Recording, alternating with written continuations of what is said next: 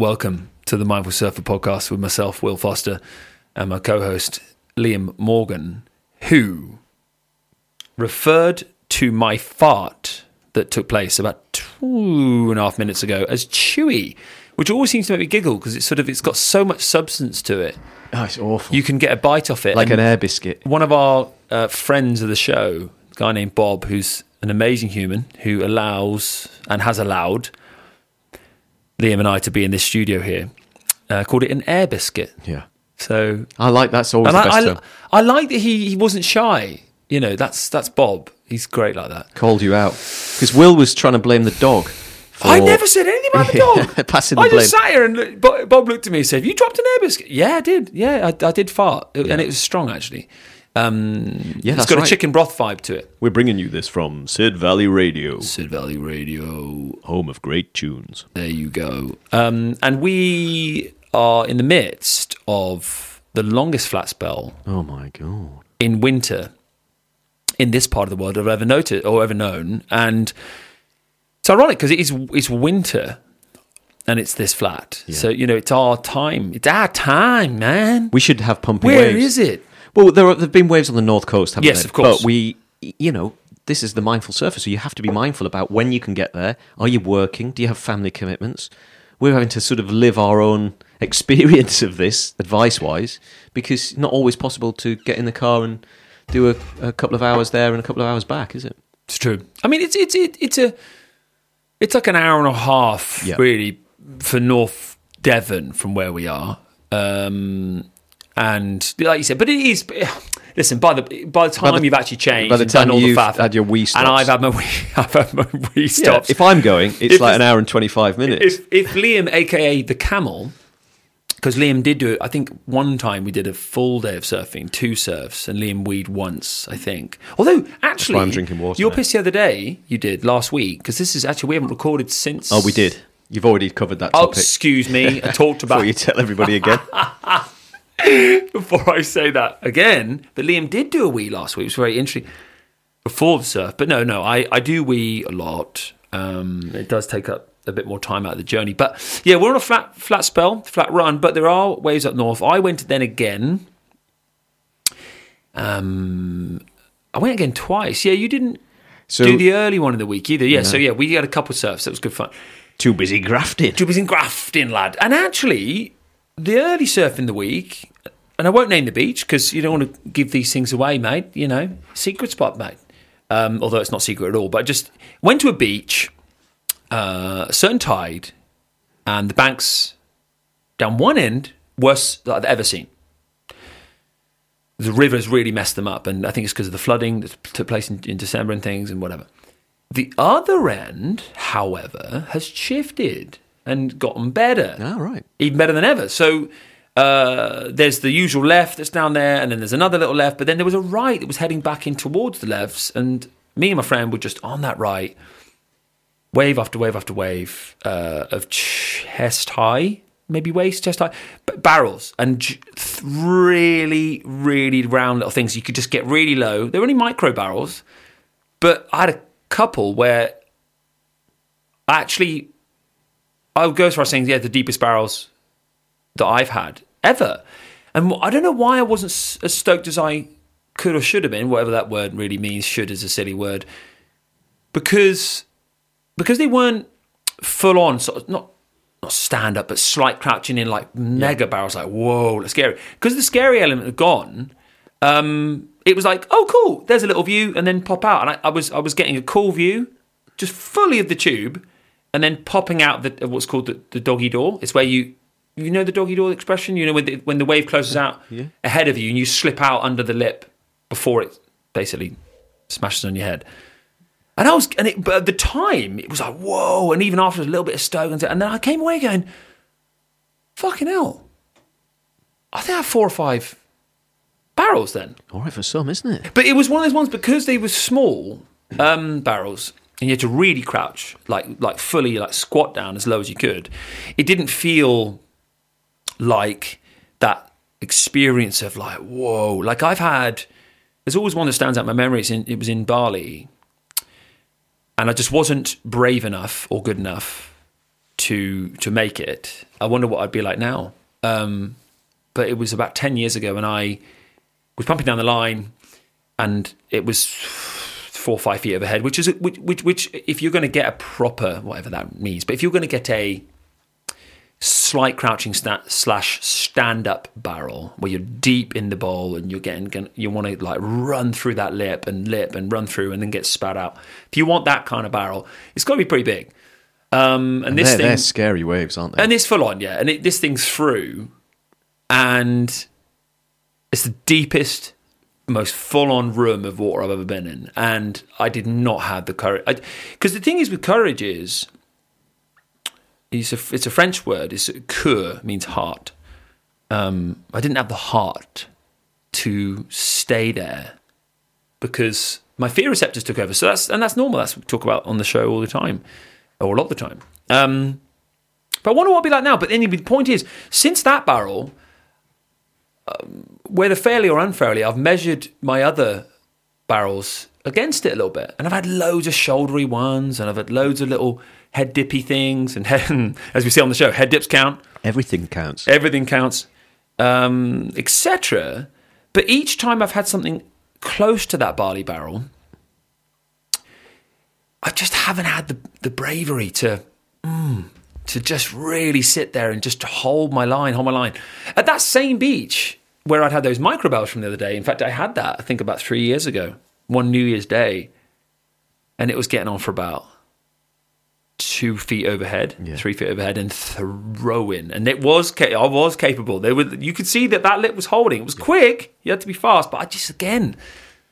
So I think it's experience. I think if I could put myself in a situation like the Mentawais and be there for not just two weeks, but maybe four, six weeks, I think by the last two weeks, sort of start to just about Well, everything hopefully do it. But is about practice, you know, and I think that's what we were talking about a few shows ago now. And I was kind of really trying to get into this mind of, you know, we talk about like, oh, beginner surfer, blah, blah, blah, intermediate, advanced. It all depends on the type of waves and the condition of waves that you're surfing. Because you can be in I'm just going to use their terminology, advanced surf on one type of wave and a complete novice on the next.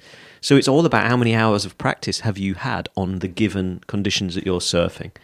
And um, I've, I I wish we sort of looked at it more like that to say, okay, that Kelly Slater is a ten thousand hours of practice on those waves, and you know Shane Dorian is a such a good way of putting fifteen thousand hours of practice on those big waves, and you know, etc.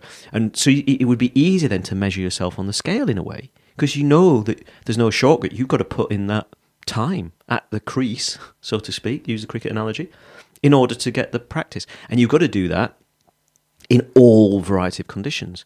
And it's really interesting to take yourself as a, let's say, a, a, an experienced surfer in a, you know, nice beach break and go and start again somewhere like Pipeline where you've got to surf heavy barrels. Um, and I think there was a, was last year was uh, Riz Moore did it, didn't she, with Jamie O'Brien, where she sort of got tried to get used to surfing pipe, and you could see even those surfers have nervousness about conditions that would otherwise throw them. And similarly, that kind of chasing giants kind of surfing that the kind of the, the super either insane or brave guys and girls do is a totally different type of surfing again. It's, it's you know big wave surfing is not like in inverted commas surfing surfing. It's a, it's a, it's almost a different sport. I think. So true. I remember being um, at Downend Point Yeah. Uh, in North Devon. And when we say North Devon here, if you're, if you're listening to this show outside the UK, we're referring to the southwest of England, UK. If you listen to this in New Zealand or America or wherever, because we've got listeners around the world, haven't we? We've got to- We- we, can, make, can make sure that when we say North Devon, we don't just. We have got a listener. I mean, America's the next biggest audience for There us, you- and hopefully it grows. There you go. Our American friends, and thanks for kind of all your nice comments from over there. Indeed. But yeah, New Zealand, Australia, Yeah. France, believe it or not. France. Oh, absolutely. Even even though we did Pierre. oui, oui. Wee, wee. So, uh, and all sorts of places. Japan. Yeah. there you go. International. We've gone. Mate, We've gone We've got to start learning some language. We've got to start sort of like what's the word? What's the what's the equivalent of stoked in Japanese? Yeah, I think they use You Stoke look- as well. They use the word stoked. Um, and North Devon, Yeah. uh, Southwest. Southwest England, I was with Adam Amin, who now is on the world stage. Now he's he's actually off to the Nelscott. Now when is, is that now? Maybe. is that soon? Yeah, it it's called the now, Nes- yeah. Nelscott Reef. So that's the um, is that Mavs? Yeah. Nelscott Reef. Right. So Adam Amin is now uh, a big wave competitor Who we spoke to? who we spoke to. Quite a few who's, episodes who's ago. a friend of the show. We spoke to many, many episodes ago now, which is probably actually now, but that might have been one of the first episodes, episode seven or eight. or Yeah, something like that. So check that episode out. It's a good episode. But I, we know, or I know Adam particularly well uh, myself, just through friends. He he grew up in the, in the town here that we we live in in Sidmouth, um, and lovely guy, great guy. Adam lives in Hawaii now. Um, but I always remember surfing uh, Downend point with him. It's just a point break. Um, it- it's reasonably mellow until it gets like a lot of spots until it gets big. Um, and when it gets big and the tide's a bit lower, it can really pitch right near the rocks and then run down the down the reef as a, as a point would kind of thing. But it's heavy and it, you can get barreled there for sure.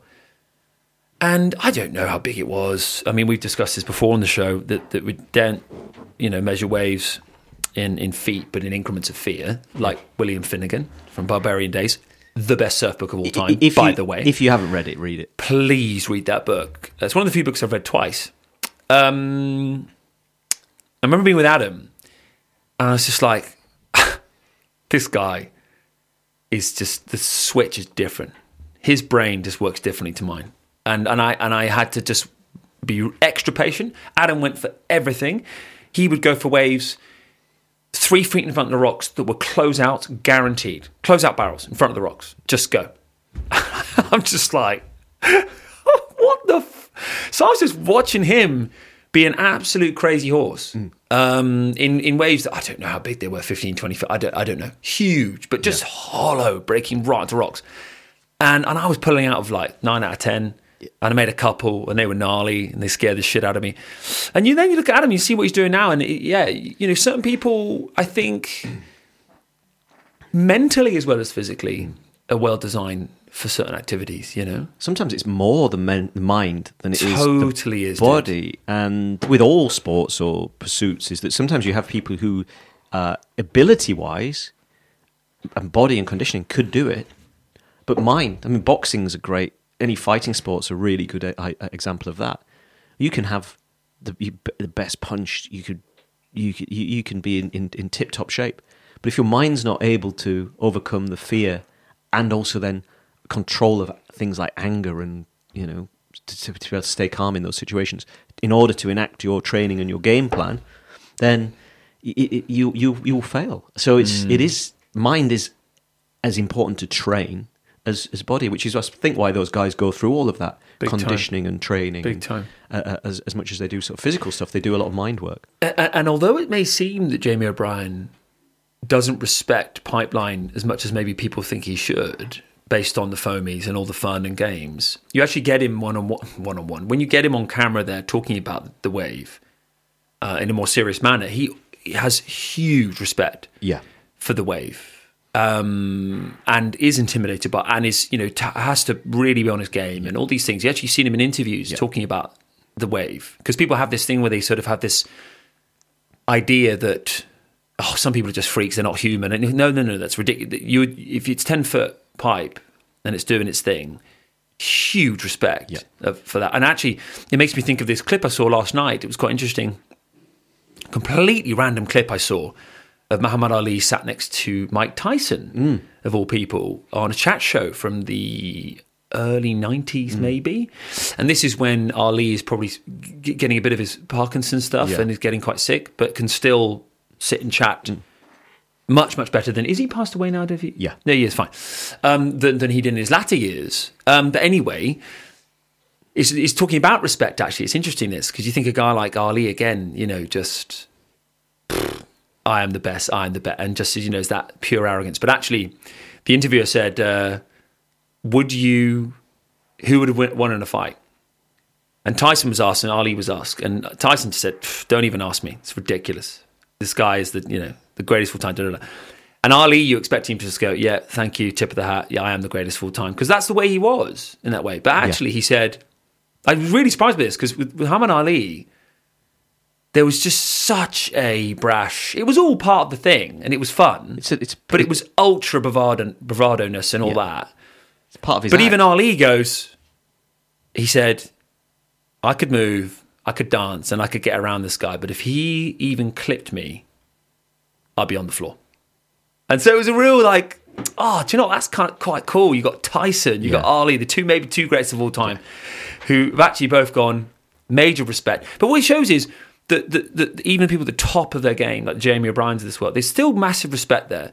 And you're also, if you are going to go into bigger waves, you're listening to this show and you're going to go into steeper waves, more barreling waves, whatever you want to do. So you know, surfing is a adrenaline sport. Let's be honest. You know, once even once it goes goes over three feet, surfing gets a bit. Woo! It's part of what pulls us in. We love it in that way. He- did some great quotes as well, Muhammad Ali, didn't he? He did some- so many. and just about those kind of mind things. When you t- talk about, there, there's sometimes there's no shortcuts, and you, you've got to go through the pain to get to the other side of achievement. He did, he, and he, he admitted he said, "I hated every minute of training, but I said, don't quit, suffer now, and live the the rest of your life as a champion." Very so nice. it's kind of that every great athlete, and so, with which surfers are, go through that t- at times. I think, oh, can I be asked with this? Can I really be bothered? And it's in coming through that that they, they achieve that sort of amazing greatness. But he also said this. I, I think this was a, attributed to him, and it's quite relevant for a lot of the stuff that goes on today. He said, "The best way to make your dreams come true is to wake up," which I always thought is a good, good sort of idea. Fucking right on. good old. How good is that? And what a great boxer! How good is Yeah. that? Um, didn't I rub in my surfing week? But I'm going to carry on. Here he- Uh, the here the here he wound- goes. The wound is open, and there's the, there's the salt and lime, Yeah. which apparently is what you're supposed to do when you've had a coral reef cut. Oh well, Is I'll lime juice on the? Oh God, remember my brother doing that to me. Jesus, that's not pain, not not nice. I'll take Um, it out me vodka tonic when I'm having. But the, the, the, the second one in the week I had, because there's also there's a caveat to all this that's coming in a bit. Second one I had the week was, was the dream scenario. So I got to, to a beach I'm very, very happy to, to talk about. Croyde. It's a beach in UK of England, uh, England in the UK. And it's a very, very popular way for good reason. Uh, incredible world class A frame peaks, and they, they he's, he's pretty uh, reliable. Um, got there, high, coming back off mid, no one in. Okay, uh, right. Watching the sets, which weren't constant, but they were there every five minutes set, chest high. There's a set, breaking pretty well like Croyde does. Fine. Still no one here. Fine is there some sort of to- toxic leak in the water? Like, what's going on? No, I know it's a weekday, but I've lined up hundreds of weekdays for Croyde. Got there and gone, oh, nah, I can't do this. Go back and go, go, go back to the quieter beach around the corner, which Yeah. is called Saunton. Um, and I'm watching it going, okay, no one in, fine. And it was the most surreal surf. I had this left that I love to myself, and then still to myself. An hour later, to myself, and I'm like, this is just okay. The entire two-hour surf to myself on this left that I love. I was getting so picky with which one to go for because where it works is on that left, you get it at kind of high mid. It's right the rocks to to the left yeah, is you have to be, you know, re- like any wave, you have to be reasonably patient because they don't all come in perfect. So what I was doing, the, the waves were coming in sets of four. So I was kind of letting the first one go through and go, oh, maybe it was just a bit whatever. One just spied it. Oh, look at this one, and then whoa, you know, four five turns off the top Wow. each time.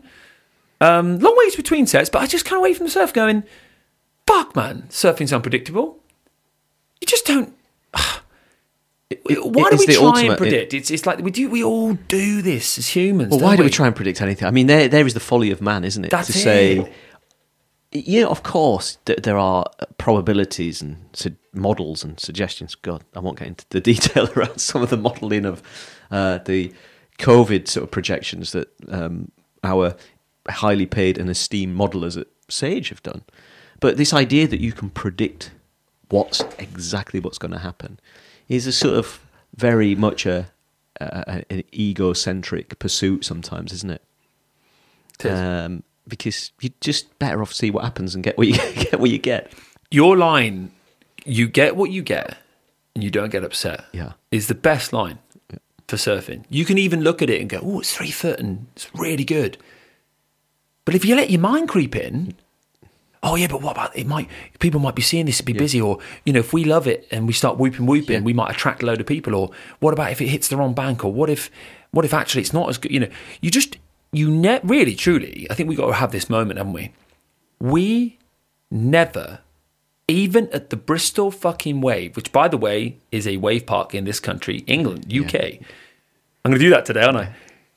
Even at the wave park in Texas, wherever you are, Australia, you can go to a wave park and you don't know. Yeah. So Things get in the way. loads of things. You've Mind, your- body, Yeah. wind, conditions, other people. Yeah. You keep Everything. making the list. It's it's monumental. Which is why the best anything, but particularly surfing, is those days where you're not expecting anything. Yeah. All comes together. You're surfing mm-hmm. with a good crowd of people, and it just that's when the magic happens in surfing. Big time. For me, it's just those unexpected moments. Or you walk past the beach and ah, this wasn't supposed to be a wave today.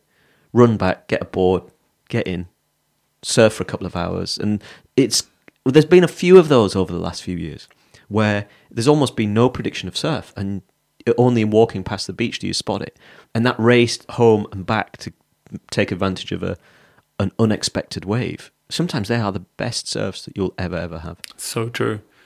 And I want to finish now on this lifestyle bit because there's always what comes up and Yeah. must come down. Mm-hmm. And on Friday, whew, walloped. So I'm fitting in clients and work and family and all these other things in the week, whilst then having done two trips, driven on both occasions. Did a did a solo one, on- like I said, on that second one, and then so that was on the Thursday, and then the Friday had an early start, lots of clients, and then when I was done by midday, pooh, fuck, man, I was run down, could feel it. It was really, I was, and and it, and it was sort of like you know, in surfing and in life, we are inevitably going to pay for what we do. Um, and, and and that's true of even those surfs you have down the road. Like you, you know, there's always going to be some sort of recovery uh, aspect and replenishment need that comes in after surfing. That might not mean that you're absolutely buzzing with stoke and joy, because the whole point is you can't be buzzing with stoke and joy all the time. It's not only not possible; it's just biology Yeah. your biology will not allow for it. You have uh, a, a, a system that's designed to have peaks, troughs, peaks, troughs, because that's that's that's hunt and gather, and then come back and eat your food and rest and try and do it again the next day or whatever. Like it's, we've got all these systems in place within our hormones to have those buzzy. But what we do is, is uh, with our ego and our unconscious self is get hooked on that True. high, and that's the sort of one of the con- well, it is maybe the the, condition, the human condition. It, it is, and, and you can overdo anything. Even the things that you love, you can do them so much that you lose a period of enjoyment for that thing or a time when it's not so good. So that's we've always say this. It's a recurring theme on the show, isn't it? Surfing allows you to have moments of scarcity with waves that then make you appreciate the waves that you get even even more. And that's it's unique in that aspect as a, a as a pastime or a sport because you can't guarantee. That's it. The predictions around it are not they're they're, they're not set in stone. So mm. you, you you can have you can love something and it it will leave it leaves you for a time until it decides to come back. And so there's an appreciation, I think, of waves when they come that you don't get if it's just you go and play football every week. So and the true. Pitch is always there, and so, So true. that's the magic of surfing as well.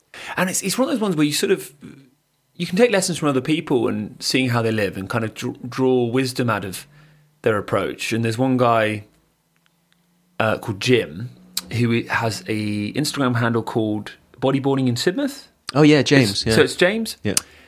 He um, has this thing where he just he will not travel. He just waits until it comes back. He's so mellow about it. He's a mellow dude, isn't he? such a mellow dude, and I'm just like, "Phew, could I do that? I don't think I, I don't think I could. But the thing is, I can I can listen to him and kind of take that bit of wisdom and go, ooh, yeah, because you know I was contemplating on that Friday Yeah. Of driving both of us, but I had to be really honest and just say, actually, I, I can't do that Yeah. that drive. So that's my own, that's my t- tiny version of what he does, Yeah. which is spend weeks and weeks not going in until something comes back. And then he's not looking for anything else. No. he's just that is, it is. He's very zen in that respect. very, very zen. and he gets barreled because he's on a bodyboard all the time Correct. Mm. at our local. So he, he gets right on the shore break in, inside those sort of shore dumps and Yeah. has a great time. But one thing about James, and he won't mind me saying, is when he gets in with his camera, my surfing goes to shit. Certainly, that's my excuse anyway. you got that, there's a photo you, that he's got a view from a recent surf and it, it's that you and your first comment was oh, i'm not bringing my was it your arms round Yeah. remember your arms are kind of Yeah. like sort of like the t-rex arms we call that Yeah. we all do it versus the seagull arms of sort of you know mark richards flowing and all that, movements. all that flowing movement stuff and that's where you know we all and we discussed this last show last week on the show about you know this kind of aspect of spray and what does it matter? You know the amount of spray that you produced. It's it's all folly it's all silly and it is it is all ego. Except there's also that in, intrinsic more organic side of things which is you look at it through that sort of conscious framework and go right this is how my body angle is so next time i go in i'm going to be not aggressively but just a little bit more and very calmly conscious of my arms. Yeah. Job done. But how many surfers are like that? Not many. Because most immediately flash up into their ego and go, ugh. You know, it's like this. I surf like that. And they're too hard on themselves. And it's almost best to the, the the kind of universal the the rule of the universe is that certainly in surfing, your your best maneuvers moments no one will see. you just got to get that into your mind. well said. They're they're unseen. Unseen. Although my David Beckham free kick in the garden yesterday, I got so I've set this thing up for the kids. I just got to say this because nobody saw it apart from one of the kids. So you do have a witness. put a bucket. But it's your child, Tied, tied a bucket in the top right hand corner Oh, of the that's goals. sick. And the idea is you got to take a free kick and get the ball in the bucket. And what did I do? No. First go, bang, straight in. Fuck.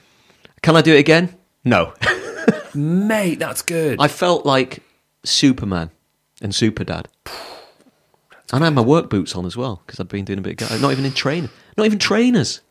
Well, you know, it's interesting. It reminds me of, of, of playground football. Yeah. Because actually, s- school shoes, work shoes can be quite good football shoes. I remember wearing my school shoes into the absolute ground. I mean, literal ground, as in the, my socks were starting to penetrate through the heel from running around at play playtime, you know, with the football. Yeah. Because they, they weirdly were quite good.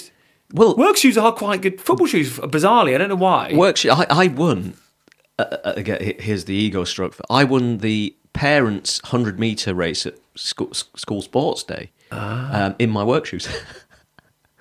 I mean, many years ago, when the kids were primary school. That doesn't surprise me because we discussed your biology Yeah. on the show before. Um, and when I see you snap, there's this kind of fastness to it, and you're and I've seen when I've seen you in the gym too. There's this explosiveness, Yeah. etc. And one of the things that then you've tried to and have cultivated at the same time is more of the endurance side of Mm. things. And for me, it's been slightly more the other way around. I've I suppose more born with f- slow twitch muscle, which is has a what we call a high oxidative capacity, has a high aerobic um, ability to be able to do endurance. In in our family, the Foster family, we we're all very good endurance athletes, but it's more for us power, speed, etc. That's been harder to cultivate. So I've had to cultivate more of that. But I think that comes back to that piece that the whole show really is about, Yeah. which is being mindful of yourself to know where you're at on, on in, in that spectrum. And so that's why it's so useful going to um, PT studios, CrossFit studios, gyms where there's going to be PTs, also have having whether it's just a session or a few sessions or that you do it regularly, where you just go in and you have some sort of have someone look at what you're doing. Yeah, You then tell them they don't even have to be a surfer, yeah, but you tell them that, that it's a sport that combines endurance, paddling, and power, speed, which is maneuvers.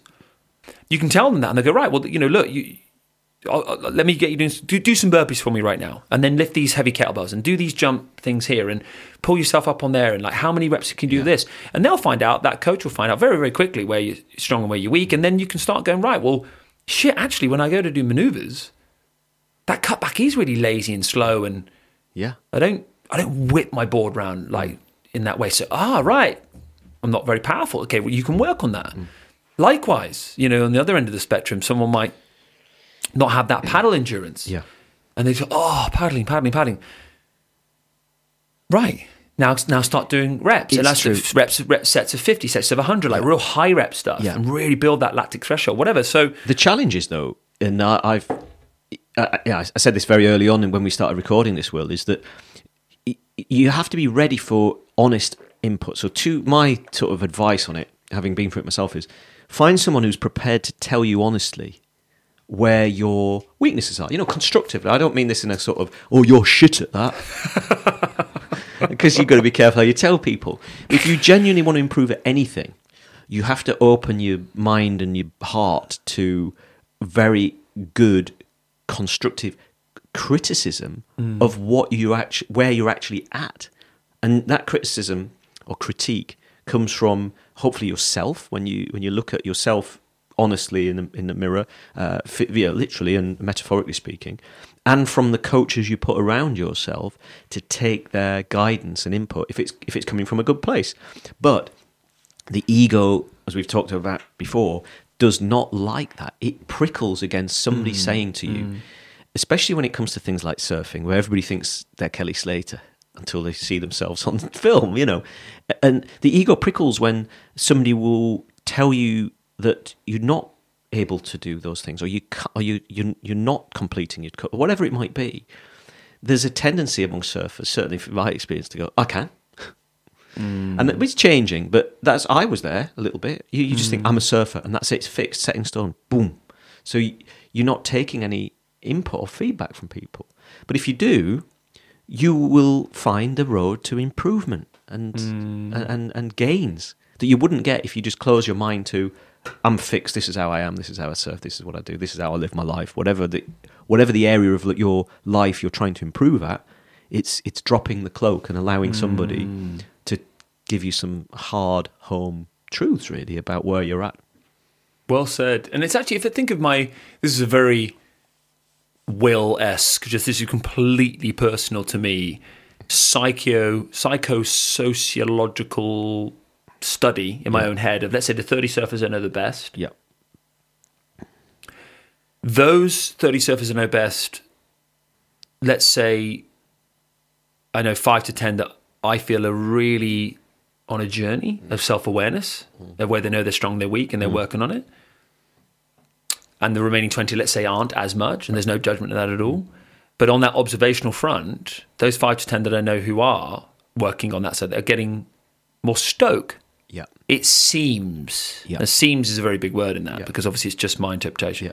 It seems like they're getting more stoked from it because they're advancing. They're advancing in their surfing, but therefore they're advancing mentally and spiritually too. Because when you do something physically, it takes you advance. Well, uh, well, if you're advancing in that way, Yeah. you're going to have to advance internally. So what's amazing about life is it's inextricably linked. So you will have had to have advanced internally in terms of, God, that's really hard. So what qualities do you need? Well, you need determination, humility, patience, motivation, whatever it might be. All these qualities. So when you then have to then work on those things, that then helps you develop as a person, which helps aid your stoke just as much as the stoke that comes from doing a better turn. And it helps you in life as well because There you go. Well, because of the well, everything from learning any new skill, the brain is has a plasticity to it, doesn't it? So there's neuroplasticity, plasticity, plasticity that is very It's difficult very to hard say, word to say. especially after a very Plasticity. especially after a heavy heavy night out last night. But you you, you got that, so you you you're firing up new connections in the brain and all those neuro, neurological kind of fibers and neurons kind of firing and collect, uh, connecting in new ways in order that you then can do the thing that you couldn't do before. It's magic, really, if you think about it. But you have to put lots of practice and effort and energy into it. But when you do that, you are you almost are a different person. You're a person that can do something that two, three, four weeks ago, maybe a year ago, you couldn't do. And so for me, that kind of growth mindset is when you see the people that are open to it, they are becoming newer, better versions of themselves uh, every day almost. And and that kind of ties in with what we were talking about about only comparing yourself to the previous version of you. You you can really plot where you were and where you are. And so when it comes to something as joyous as surfing, and if you are getting stoke out of new maneuvers, new new, new experiences, diff, uh, learning to surf different conditions, be it big waves, uh, beach breaks, pipes, whatever. You, you, your brain is firing all the time to overcome uh, the challenge. So you then get into flow because you're learning new things. You push yourself to the limits of your ability and your comfort zone, and you get that sort of magical flow experience. So all of that thing, all of that comes together if you have that sort of capacity for taking on board constructive praise. So why would you not want to do that? Now, here's the caveat on this. My lovely, amazing wife is probably listening to this show. Occasionally, she does, and thinking, "In no fucking way does he take constructive feedback about how he could be a better person." he is. Well- he is never listening to the things I'm telling him he could be doing better. I, I will try harder, darling. It's it's the closer it is to home, sometimes the harder it is to hear. Yeah. Because as in the further away it is, as in you know someone in a gym going, look, mate, your glutes are like this, and you could do that, and oh, cool, right, go.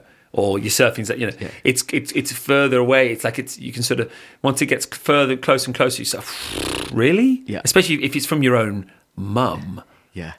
dad, Yeah. and you're a grown adult, and they're calling you out like, ooh, Yeah. you know. And actually, there's there's, there's a lovely Ram Dass saying on that, which I always Yeah. like talking about. I love this one, which is you know, you, oh, you think you're enlightened. I love this. You think you're enlightened. Oh, yeah, you're getting more patient. Oh, that's good. And you're getting more, you know, like we're talking about now, getting more determined in your inner world. Yeah. You, oh, you're, you're working on your surfing, are you? Well done. You know, you're going out when it's cold. Good work. Bit bigger, you're doing it. Yeah. Oh, yeah. All these things. So you're becoming enlightened, are you? Now go spend a week with your parents. Yeah. And uh, it's a great quote because every time I see that, I smile and just, mm, Well, that's it. The, the, Yeah. the, the, more my ego takes over, the well, I'm trying my best to be a mindful surfing, mindful human being. You know, the, the a kind of Zen version of my previous self. It's those people will pierce your ego bubble around that hell yeah. because the closest to you know you and see the sometimes yeah the the the, the authentic from the uh, ego version of yourself. big time. And if I had a video of me now, of my lowlights, yeah, my worst bits, and my worst quirks, whatever, all, all your foibles, whatever you want to call these things, because we sort of label them um, negatively sometimes. But actually, it is, we, all, we all have these foibles, these things we do. I would cower. I'd find it hard viewing. Yeah. Um, the way I sometimes am with the dog, with the kids, certain things to say to my wife, and things like that. But actually, it's interesting because you, you know it, it then takes that humility and self awareness to go. No, no, no. I am aware of that. I think if you're then, if you ever meet anyone who's in total denial, you do get this impression like, oh no, I'm just, I'm great, I'm perfect, I'm just, Yeah. And that's when you, that's when we go. It's a bit like those governments and leaders who, no, we're, we got this perfect. It's done. You know, we're all. It's there's no. It, it's that leads to less trust. We trust humans. It's so paradoxical. We trust humans more when they're honest about their Flaws. bits they fuck up on. Yeah. We trust them more, and I love that because Well- it means don't worry. Like don't just don't. No, no one's out to get you. And by the way, if they end up doing so and, and judging you, then geez, they're not meant for your path anyway. Well, I, I- I do feel, and not to get too much off topic, we are seemingly in this place of peak hypocrisy, right? So that's, I think that's why there's a breakdown of trust between, let's call, let's call them the elites or the people in charge, and us mere mortals, kind of trying to just go about our business without any interference from others that think they know best, because the people that, in invert commas, think they know best for us in terms of how we live our lives, how we structure society, all that sort of thing, is that they seem to be in that you know human trap of doing a do do as I say, not as I do, mm. and that is and and the, the whole even the last few years, but sort of last for, for generations, the path of these kind of pro- proclamations by people who are interfering in your life is littered with hypocrisy. Mm. So those people that cut through and just are authentic and say, you know, I am mm. human and I do mm. screw things up, and you know, all of that stuff. Uh, but I, you know, I've got this idea, and it it is, yeah, they're more you you kind of instinctively almost warm to them more because they're not projecting a version of themselves that you know to not be true anyway, which is the worst. So true. And you know, it's interesting. You, you know, I, and I'm not perfect on this because I get defensive. We all get defensive. Yeah. It's a human trait. Of me too. Um, but I noticed that then when I've done it, I've gone, Yeah. Ooh, what was I defending? Ah, I was defending my ego mainly. yeah. And when I do so, it doesn't help anybody. And my point on this is, it takes that self awareness then to go, "Oh, okay, look, I'm sorry. I'm sorry I got defensive. It's because I was actually uh, unaware of my inner reaction. My inner reaction was actually that I was uh, unnerved by your stance, but I didn't have the courage, awareness, wherewithal to deal with it at the time. So I thought I'll use defensiveness instead. It's a quick reflex, you know, it, it- designed and used to protect ourselves, which of course it doesn't. It does nothing but harm ourselves. And what's interesting is when you then see politicians on the television, and we'll lose this last couple of years as example because we, we have lost uh, a lot of trust. Um, a lot of us have, I feel like, with our leaders. Um, and one of the biggest reasons why is defensiveness. When you have someone, if someone, uh, some big leader, we don't have to bring in a name here because it's irrelevant. They're all in this just big leader thing, different big countries, these these kind of first world countries. Did you say big countries? Big countries, Yeah. like oh yeah, like, Yeah. well, little big countries. I mean, could, well, uh, let's get onto that. Yeah. But no, no, you know what I mean. Like uh, countries that we know in this kind of like English speaking Western Yeah. paradigm situation. It's everywhere, but let's let's let's, let's go with that. that that kind of deal. If if you had a politician stand up and not be defensive, if someone kind of let's say came at them with a point, and then and and have that leader go, do you know what? I see your point, hmm. and I'm sorry I've acted in this way, this way. That can you imagine the trust? And the power.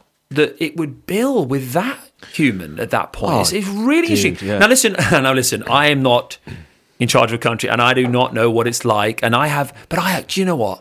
I have such. I can't have empathy. Empathy is when you've really been somewhere. Do you have you have empathy for someone? It's sort of different to sympathy. Sympathy. Of hu- I have huge sympathy for people who are making these big decisions because fuck me, you're never going to please everyone. You can't please everybody. It's so so difficult. So I think it's you know people getting this kind of thing where um, he's doing this wrong, she's doing that wrong, it, that, that and and yeah, listen, they are oftentimes doing things wrong in our view. In our view, what's wrong? Yeah. What you know, it's our view. But also at the same time they're, they're just doing their best. It's kind of Well, that's it. It's- I mean, the the, the to be in the arena is the important thing. Yeah, well said. Sometimes, but I do, I do, I do see what you're saying. Age maybe helps you with this, and actually being aware of your own ego. That the more defensive you are, the less confident you are of your truth, if you like, or or, or that you are making up for some fear that there's a deficiency in your position. And I, I totally see that. I mean, and that relates to surfing as well. Um, so, so you, you know, you're not you're not really surfing there. I am, you know, hmm. and you do know deep down. a good response. You know deep down that you're probably not in the way that you would like to, but you you're so defensive of your position because it's hiding a truth that you don't want to be told. That's it. That's sometimes it. So I think That's, that's, it. That's a nice way of putting it, it, it, it, it's a sort of cloak you can put around something that needs to be out in the open. And so I'm always inherently, uh, as protecting those partic- p- talk in the political realm, inherently suspect of those people that are unable to openly talk about anything subject wise without some kind of hand waving, name calling gesture to get rid of you because they don't like the question you're asking.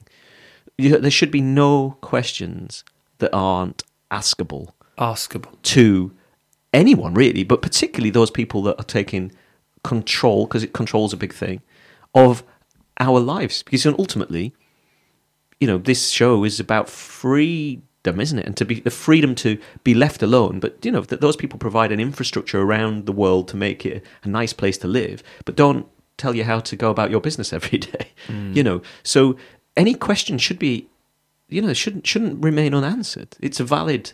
Every voice has the right to ask any question they like of the people that have put themselves in a position of power. Well said. That's my soapbox. Uh, no, it's, it's fantastic. I remember when um, I got defensive about board volume yeah. with my brother, and I always remember because he was we were talking about boards, and he said, "Oh yeah, you know, you, you write really low volume boards for what your you know your weight is." I said, "Well, no, it's," the-" and I I thought at the time that I was sort of talking you know mindfully about this, and actually looking back in hindsight, I was being defensive because I was defending my position, and my position was egoic. Whenever your position is egoic, there is a defensive element to it. Because, like you said, it's trying to block the truth. It doesn't want to know the truth because it's going to have to be humbled. And if it's being humbled, it doesn't like that because the ego is all about being right. And you're protecting yourself from the truth. Correct. And it's a paradox because then you're doing more harm to your actual self. Yeah. But the ego is fascinating like that. The ego, ego does nothing but harm you, but it thinks it's helping you. It's really weird. And, um, and there, there is the metaphor for current life. isn't it? Yeah. It's for your own good. What? I, I don't, don't, don't. But looking back, and then now, you know, years and years later, having had that message there, and then as years have rolled on and on and on, and uh, having gone up in board volume a Yeah. lot and doing better turns than ever, uh, I know that loads of, of, of those better turns, more enjoyable turns, higher wave count, more flow, more zip, more more everything has come because the truth has started to come through that I'm a heavy dude and I need a fair bit of volume Yeah. where we live, and I'm not fucking absolutely shredding like a pro. And I need some, I need some assistance. I need some foam under my feet. So it's ego, isn't it? It's like the ego was like, Yeah. no, no, you know, no, I'm a, I'm a proper surfer. This is in my late twenties when I had that conversation with Toby. I'm sure Toby's listening. Hey, Toby, how, how you doing? Um, and it's so paradoxical. I love all these paradoxes. Yeah. And now I'm so much closer. And of course, I'm not still anywhere actually near being a pro, but I'm so much closer now to being a pro surfer Yeah. than I was then. Yeah. And when I was surfing then, I was surfing on a board that was more akin to what a quote unquote pro would ride. It's Yeah. all sort of this giant paradox. massive massive paradox and and i think that's it so so the the idea that you're protecting your ego you're also holding yourself back when it comes to surfing from that and that's the point we were making shows and shows ago even at the beginning is that to hold the mirror up to yourself for whatever you know cheesy Self improvement journey you're on. but is is vital to get as naked as you can and and and and don't be woohoo don't be uncomfortable with the truth because we've all got bits that you're unhappy with right in every bit but it's it's it's shining a light on that and and not allowing it to be an area that you have shame about you know there's no shame is there in not being as good at something as your ego thinks you are it, it, it only will improve you if you happy to sort of take on a momentary bit of discomfort to come to that realization. One caveat, Here we go. It's going to be about nudity. of course. If you're naked Yeah. And you're laying on your board, we happen to be in a place where you I hope you haven't thought about can this a lot. be naked in the sea surfing for anything longer than what, like, fuck, I don't know, two minutes where we live? Yeah. Before you get in hypothermia? There is a nudie beach now around the corner. There is. No waves though. No waves. Um, the the thing with you being nude on the board is the cave. I've just got this idea. You've got a good what we, what we call a cave. Um, it's that your your your butt crack and your your ball the, the back of the ball sack. It's just got this dark. You have got this dark Irish genetics. These sort of furry genes. You're upset. You are offending Dark both beardiness, the Irish curly hair. community and me. Lots of bush. Lots and lots of bush. It's, it's not too like bush bad, up but it's crack. yeah. The, you know, there is a, a smattering of hair. I mean, that's what smattering. Yeah. I can just envisage this. I actually, where the cave comes from is, is my, my friend uh, once. He's not a surfer, but he he's a lovely, lovely bloke, and just paddled out uh, on a boogie board with a pair of like bloody diving fins for fins, Yeah, yeah. and was all over the place. You know, real, Yeah. just classic. And he was wearing these white football shorts Yeah. with no top, just no wetsuit, just and he's similar to you, may I say, dark haired, lots of hair, handsome. very very handsome, obviously. Not Shia LaBeouf, is it? no, no, he actually does. He does look a little bit like you. Um, but uh, he was paddling past me, and I went, "Whoa, Butch! Do you realise how see-through your shorts are right now? It's like a cave in there. It's like I can see this dark, furry cave." And that's where that started. But anyway, Oh, I bet he's thanking you for it as we speak. Yeah, as we speak. Yeah. Has he quite. spoken to you since? He- no, no, no. That was it. That was the last time we spoke. You're not going to be welcome in Ireland as well now. No, I'm not. No. Um, guys, Right, wow. good intro. Moving on. The, Have we only done an intro? I think we were finishing the show there. An intro. Bloody hell. Um, the next segments will be quick. qu- quick segments next. Um, segment number two, just a bit of mindfulness to check in with your breath. So take a breath in through your nose and breathe out.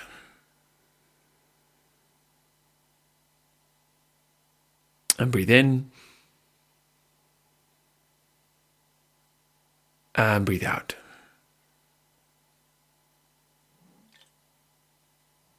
Take a breath in. And breathe out. Just take one more breath in. I want you to hold your breath at the top. Breathe in through your nose for as long as you can. Deep breath. Keep breathing in. Hold your breath there. Just see what you can see, take in your surroundings, and breathe out slowly.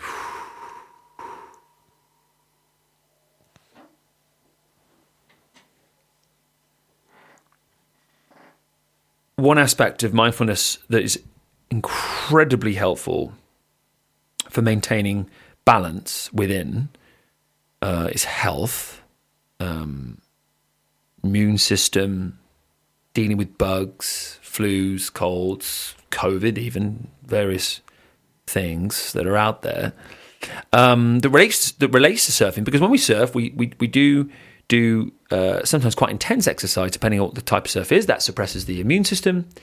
This is why things like uh, rest and recovery are very very important. Vitamin C, protein, sleep, you name it, insert it, whatever. Yeah. Right.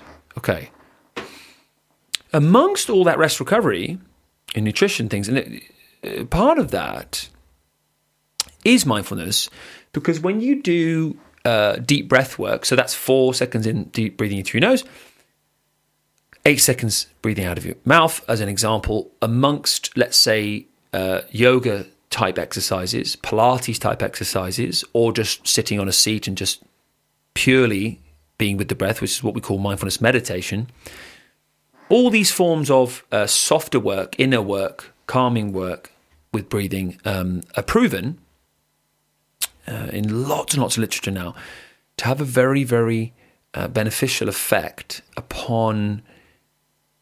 Well, it's actually your your telomere length. So that's actually the the the the, the, the that telomere is the you can be it can be measured in your cells as to the rate of which you are aging. That's right.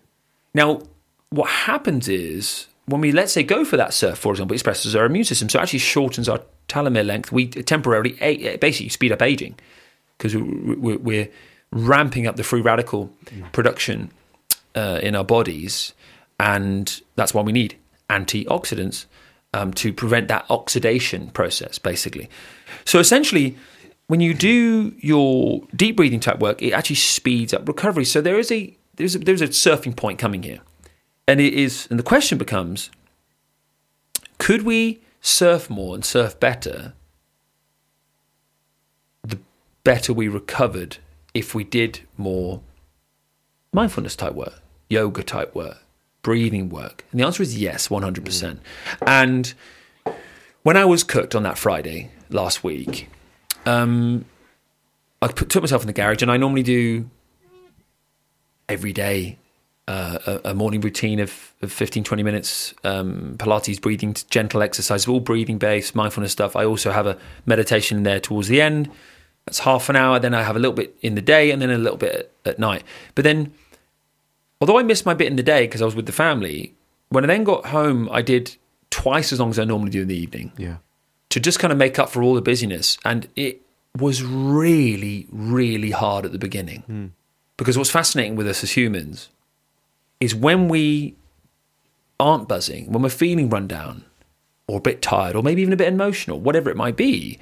It's so silly how we are. We are our least likely to do the best thing for us. That's right. And on the flip side, when we are feeling our best, we are at, we don't need then the mindfulness as much, but we're much more likely to do it. It's so fucked up. We're so silly. We all do this. It's spotting that. Yeah. You you need to become a ninja warrior at spotting your tendencies and become a, a, a mindful artist, a Zen master at yourself, at knowing yourself. Know thyself, as Shakespeare would say. And I was, like, was so run down. I was like, oh, I'm getting maybe another cold and whatever. I sort of drag myself into the garage, is where my gym is, the studio.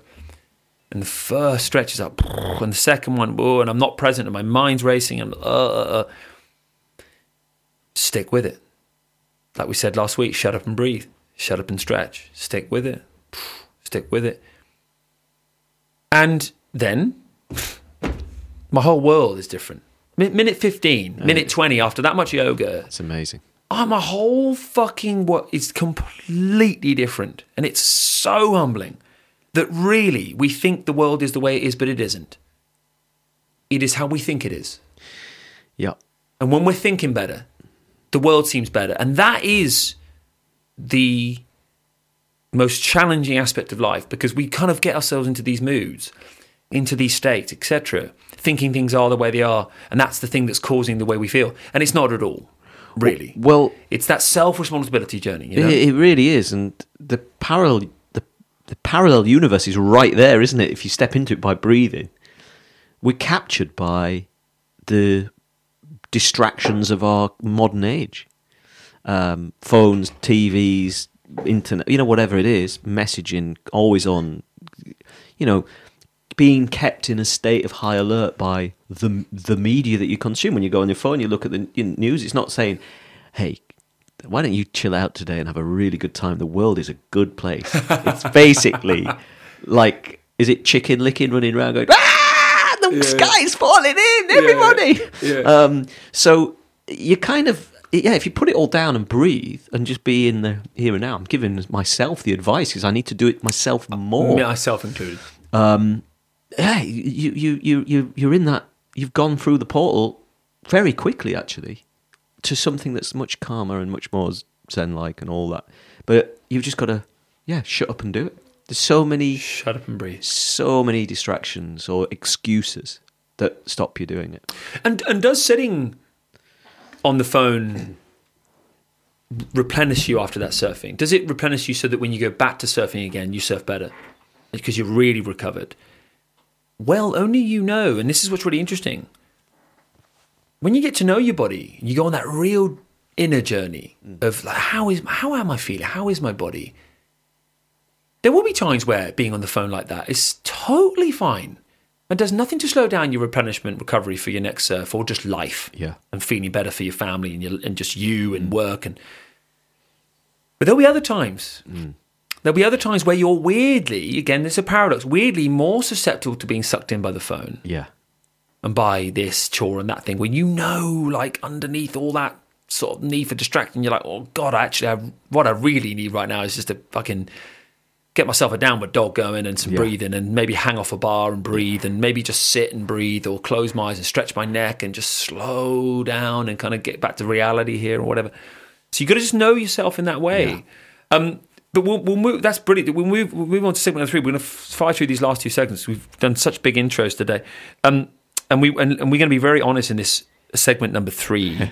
now, mind, body, stoke, because um, Liam and I were discussing how we were going to go, you know, much lower carb and all these things in the week that was last week. Now, I'll give my account, then Liam can give his. Do they walk their talk? Do they fuck? So, I got to. I did low carb, much, much low carb. And I hit a wall way sooner than, than I normally do. And it felt different. and it was on Tuesday. I significantly dropped my carbs. And um, the immediate effect is, is, is actually um, a little bit more uh, urinating. That's what happens when you drop carbs. It does. It's, it's, it's part of why people think they've lost weight. It's actually not weight. It's just it's just water weight. Um, and and you you you expect that's normal. Um, I, I then supplement back in electrolytes, um, extra water, lots of things like bone broth is very good. It's full of electrolytes, full of minerals. Anyway, lots of salt, fine, no big deal. And then and then when I hit the proper like at the wall, like I said, the next day after day maybe day three of being much lower carb, it felt very very different. It felt actually slightly immunological as opposed to endocrine based. Endocrine based is poof, feeling a bit flat because my endocrine system's going through some changes. I'm going to have to start producing, you know, different hormones and different. You know, there's going to be different things going, moving on from glucose to ketones, and I'm going to be doing these. You know, my body's going through a shift. And this felt like, woo, there's a little virus still kicking around in there somewhere. I don't. I'm not testing positive Yeah. for COVID, but I had I had COVID three and a half weeks ago now, maybe yeah, something. like. And I'm probably in it like any virus. I'm in a post COVID or post flu or post cold, any Jesus, insert whatever bug you want. But my my body went, mate. Mm-hmm. This is this is your immune system needs some carbohydrate, and so I had some carbs. I felt better now since then I've, I've still been on like a moderate carb thing but I, I have noticed that I do need those carbs. So what it, what, what it really is is that the story is there not really about should I eat carbs? Should I not? Etc that's never really what our nutrition stories are about. Mind body stoke. They we just share these because they we're very honest about our journey and it's this thing where it's about tuning into your body. Yeah. really noticing what it needs and doing something about it. But also at the same time, you and I being very, very honest on this show, uh, talking about the times where we haven't got it right as well. Because this isn't all just roses and fairies and wonderfulness. It's like, you know, there are times, like for example, I have a bit of a histamine intolerance. And we discussed that on the show before, and it makes my knee flare up if I have too many aged foods Yeah. and I had some chocolate on Thursday night, which is okay, no big deal. But if I start ramping up things one after the other, then I had um, some nice quality cured ham in the day, the next day, and then I so I was ramping up, and then my knee on Saturday yesterday, yeah, was a little bit that's quite sore, and that's me definitely getting it wrong because I because I fucking full well Yeah. know that I should not be having aged foods for those reasons. Now, part of probably why I was eating those foods was because I was a bit more run down. You can start to see all these patterns emerge. And I think what we do week by week, by week by week by week, as humans, I hope, is we learn. And we learn about ourselves. You're not expecting anyone to be perfect. This is the key. And we give ourselves permission to be human. And we give ourselves permission to make mistakes and permission to have that food over that one when we know we really wanted to be having the other one or whatever. Because it's a journey. There are no destinations. You don't you don't you don't wake up one day and go, That's it. I'm perfect. That's it. I'm healthy. yeah. Forever Yeah. done. Yeah. Well, guess fucking what? You've not done what the quantum leap into Kelly Slater's Kelly Slatey? Kelly Slatey? That's more realistic. Kelly Slater's body or whatever, and like in the nineties, and gone. Oh, I'm here. I've arrived. I'm at the temple, the pinnacle of surf godness, or whatever you want to call it. But no, I did the same this week. Yeah, I started really well. I got. I was like, right, some really good salmon, some avo, an egg. That I fasted till lunchtime. That's what I had in a bowl. Oh, delicious salt, pepper, all that sort of thing. Monday kind of got through quite well. Tuesday started to kind of crave a bit more, but you know, got got did did a bit of Tuesday. But by Thursday, I'd been for a pizza and two pints at lunchtime. Uh, because I was having that balance, I took my wife for lunch and we tried this place, and it was only really pizza, and that then the wheels came off. And what's key then is you haven't necessarily thrown in the towel either. No, Because it's like when you're making any adjustment in your diet, people do these things of black and white and, oh, because I've had that now, oh, that's it, I may as well throw it all in. Because I may as well let it all hang out Yeah. and I may as well just eat whatever. And then once I get to like that day, then I'll start a diet again. That is not where I want you to be if you're mm. listening to this show. agree. You treat it day by day, meal by meal. and it's not. In fact, did you notice this thing where rather than it be like this kind of self harm, sabot- self sabotage? Oh, I shouldn't have had that because now I'm gonna. It's it's not that. Obviously, it's not the negative thoughts. It's it's also not. Oh, I just need to love myself more and just oh, just let yourself have loads of chocolate and stuff you shouldn't eat because you know what does it matter if you're heavier for your surfing or heavier for life or less healthy? Uh, be kind to yourself, love yourself.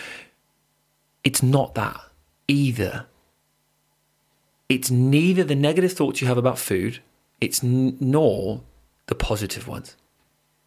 It's Zen. Yeah. And Zen is I had a pizza, couple pints. It's a full stop. Yeah. There's no, there's no, there is no thing, there's no commentary That's it. after that. When I started having carbs in the week, I had an inner, inner commentary start Yeah. about it, about my diet, which we all have. Because I'm not perfect. I'm not, I'm, Yeah. not I'm any human. I've got a fucking crazily active mind, and my mind started going, "Oh, you're not doing your thing because you, uh, you're getting lazy now, and oh, you know, when you go on your trip, you're going to be all, you know, fat and Yeah. out of shape." And there's so much commentary about how I've, you know, chucked it all in and thrown in the towel, and I'm, and I'm a waster. I'm fucking no good to anybody, mate. Oh, You know? he's always been like that, mate. oh, we could have told you at the beginning he was never going to fucking stick to that diet. Look at the state of him. He's just had a bloody slab of VB delivered. And, and and what's interesting is when I was younger, I was nowhere near as aware of that inner commentary of self harm, of having made like a mistake, which it isn't. It's just it's food is just food. We don't have to label it as mistake, not mistake. Yeah. It's just food. Whereas now I'm aware of the commentary. And because I'm aware of the commentary and continue to be, and a bit more, passes through, then there's no forcing myself to eat well that night. Because there's no forcing, you just eat well That's it. and you stop. And I now, and have done for the last three, four, five years, maintained the most consistent body fat of my whole life. And I'm very, very blessed to say that the reason why that has happened is because I am no longer in a battle hmm. with my mind. It just, it just stays at a certain level, and that performance stays at that level. Now, sometimes it goes up a bit, and sometimes it goes down a bit, obviously, due, through, due to va- va- various reasons. But it is absolutely essential that we don't try and use positive thinking. There's a real mistake. Oh, love yourself. Yeah, it's all about you know, give back to yourself. Love yourself. Like embrace your body. Oh, if you if you're fat, love the fat. And I kind of I get the sentiment. I get it. It's still just not conscious. Consciousness is stillness Yes. seeing thoughts. Thoughts themselves is coming from basically your ego still. That's the kind of well, that's the bottom line. That's been my challenge with it. Is that the, the the the win is to not give yourself a hard time about the things that you do when you fall off the wagon or whatever it might be. So you go, okay, that was it. We move on. Doesn't define you. It doesn't mean that you're then stuck in that perpetual world of not trying. It's just that that's one day out of an eternity. I'm just going to go on and try again and and forget about it. You know, it's just it. Like you say, don't label it. That's the biggest thing, isn't it? Be impervious to both the highs of getting it right and the lows of getting it wrong, whatever that yeah, means. but you can Yeah. use that word. I know what you Yeah. mean. Yeah, off script or whatever. It's the off Yeah, script. Yeah, yeah, yeah. So if you can sort of there, just kind of ignore the noise around each thing that you do, then it just is. Here's what's interesting, and here's what is on script. Yeah. When you had the pizza and the beers, Yeah. Did you enjoy it? Well, I'm a bit of a pizza aficionado because you know it wasn't that brilliant a pizza. That Fine. that I was more, that I was more upset with that than the fact that I'd eaten a, Yeah, pizza. I was like, oh, But it's not a- as good. But what I'm saying is that's a good sign Yeah. because the, the, the sign is that you were actually with the pizza, there with the pizza, enjoying the pizza, you know, to its own degree. And you know yeah. my love of uh, beer, but it was local beer, and it just felt really good. good. Yeah, as it always does. Amazing. And doesn't mean that we've thrown in the towel, Liam and I. I'm still on. I've slightly moderated my carbs. You, I'm sure, have taken Yeah, those go steps. back, go back to it. Yeah, completely. It's not smashing it down all day long, but you know, it's it's about being measured, being mindful, Yeah. so to speak. Now, guys, we're going to wrap up today. We have not watched any media. Ah, I did a little bit of Ben Gravy surfing. Oh, oh, sorry, no, you did. Local, Excuse big me. Storm surfing again. Check that out if you get a chance. But you know, anybody who listens to this probably is watching Ben Gravy's stuff as well. Ben Gravy. hy- hyped him up a lot. But uh, check his recent stuff out; it's pretty good. Superb. Guys, thank you so much for joining us. See you. We shall see you soon. See you next week. Bye.